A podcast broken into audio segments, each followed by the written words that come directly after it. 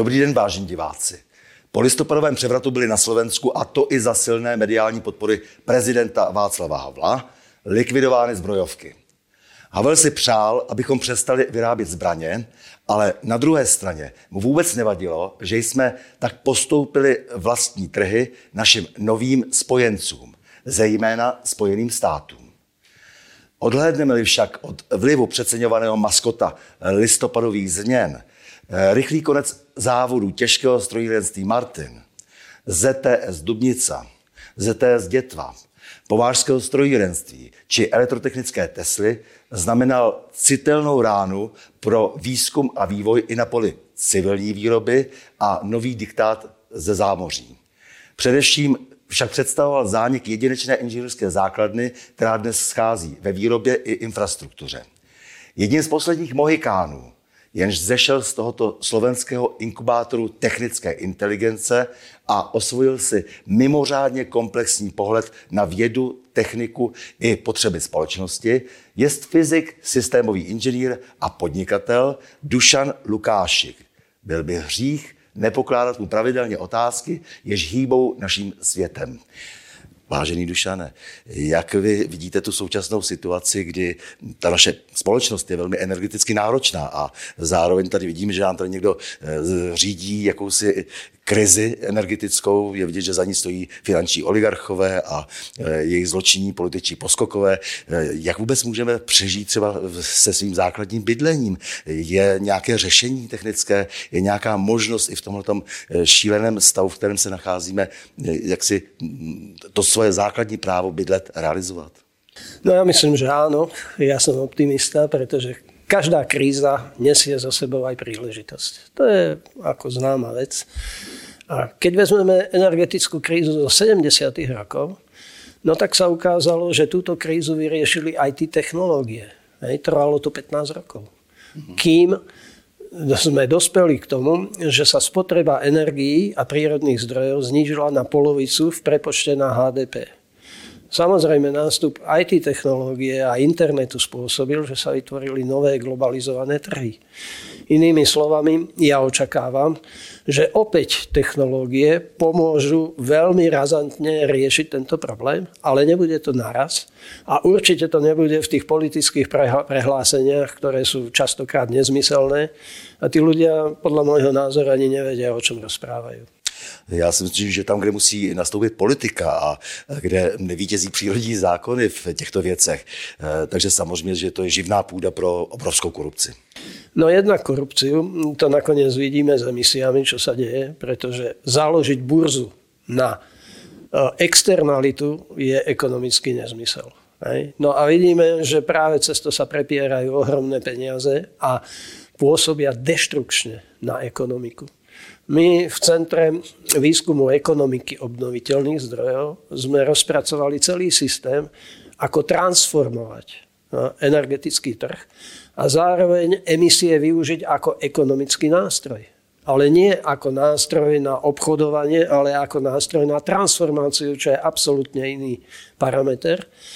No a vyšlo nám, že v nejakom 40-ročnom horizonte je možné transformovať tento trh s tým, že cena elektrickej energie alebo energii by sa ovplyvňovala maximálne 2-3% ročne, nič viac. Tým pádom je možné vytvoriť systém, kde tá spoločnosť sa adaptuje na tú zmenu. Vy ste tvůrce vlastně energeticky únosného bydlení. V čem spočívá ta vaše práce, kterou jste vlastně zrealizoval v tom vašem slavném domě v Košicích? No, je to kancelársky priestor, ale princíp je úplne ten istý ako v prípade bývania. Inými slovami, najprv sme znížili absolútnu spotrebu energií cez tie známe veci, ako je výmena okien, zateplenie, ale následne, keď sme už mali zníženú spotrebu, tak sme zmenili technológiu a zaviedli sme energetický zdroj na vykurovanie a na chladenie z vody. Voda má dostatočnú energiu a cez tepelné čerpadlo ju viete získať. No ale to je málo, pretože ako náhle by sme vykurovali cez radiátorový systém, no tak síce by sme pomohli volačo, ale my sme potrebovali zmeniť aj vnútornú klímu, vnútorné prostredie. No a zmenili sme transport energie z konvenčného na sáhlavý systém, čo nám umožnilo vyriešiť kolapsy z tepla a umožnilo nám to vyriešiť aj minimálny pohyb vírusu v budove.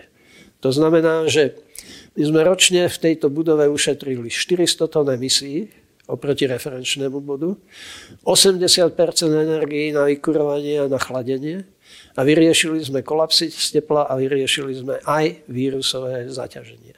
Takže jste vlastně pracovali třeba s obnovitelnými zdroji také, ale zároveň neposloucháte ty křiklouny z Green Dealu, protože ti žádnou třeba fyziku nerespektují. Ty jejich nápady jsou samozřejmě velmi divoké. Pozrite sa, už v roku 2013 váš prezident, pán Miloš Zeman, v máji povedal úplne jasne, že zákon 180/2005, jak ste ho tu mali, je proste ekonomickou sabotážou. To je aj naše stanovisko, aj k našemu zákonu, pretože keď sme potom prepočítali všetky tie doplatky na emisie, no tak v extréme nám vyšlo, že spoločnosť sa skladá až 2600 eurami na 1 tonu emisnej povolenky. No a štát to potom predáva za 5 eur. Čiže máte 99,9% hodnoty bez protihodnoty. Hej. No ako môže ekonomika fungovať takýmto systémom? To proste nejde. Hej. Krátkodobé áno, ale dlhodobo sa to nedá. Pojďme se ještě dotknout elektromobility, protože bez mobility se zhroutí zcela jistě celý systém, celá ekonomika, společnost. Evropská unie neustále tlačí na onu elektromobilitu. Má ta její představa vůbec nějakou rozumnou alternativu? No, pokiaľ som sa zúčastnil aj energetickej komisie u nás v parlamente, no tak ja to charakterizujem, slepí sa bavia o tom, kto lepšie vidí. Jednoduchý výpočet hovorí, že keď pripojíte 100 000 automobilov na sieť, tak ona padne. Jasne. Buď teda zdvojnásobíte, strojnásobíte investície, no a potom už si neviem predstaviť, kde vezmeme tie elektrárne. Alebo musíte hľadať iné riešenie. Chvíľu sa zdalo, že to bude vodík, no ale v súčasnosti je skutočne prelomová technológia s grafénovými batériami, ktoré prišli z Číny, kde boli informácie, že tá batéria je schopná ten automobil ťahať 1000 kilometrov so životnosťou 1 000 000. To znamená, ja očakávam, že druhá, tretia generácia týchto batérií bude už za ekonomicky výhodných podmienok a umožní vytvárať tzv. Ostrovné prevádzky. A tam smerujeme potom aj ďalší rozvoj tej budovy, že chceme vybudovať energetický zdroj, ktorý bude mať dvojnásobnú výkon, alebo ani nie výkon, ako výrobu elektrickej energie, ako spotrebuje budova. A časť tej energie budeme poskytovať práve pre elektromobilitu tohto typu. Tam je dôležité povedať, že tie super nabíjačky sú schopné nabiť takýto elektromobil za 8 až 12 minút na 80% kapacity batérie. Pokiaľ sa zapoja takéto technológie, tak to nie je možné nasunúť priamo na túto sieť, pretože by klakla. Čiže vy potrebujete nejaké batérie a ostrovnú prevádzku, ktorá bude mať dostatok energie, aby to mohla v takomto čase transformovať do toho auta.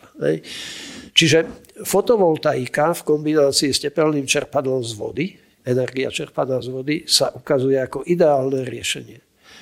No, není to možné riešiť v priebehu 2-3 rokov, to sú naivné predstavy z hľadiska spoločnosti. Tá transformácia bude trvať od 20 do 40 rokov. To je můj názor. Jasně. Takže ale těm bruselským nesmyslům se také dá jaksi nastavit zrcadlo, dá se také přijít s nějakou alternativu, ale musí u toho být odborníci a ne pouze ti slepci.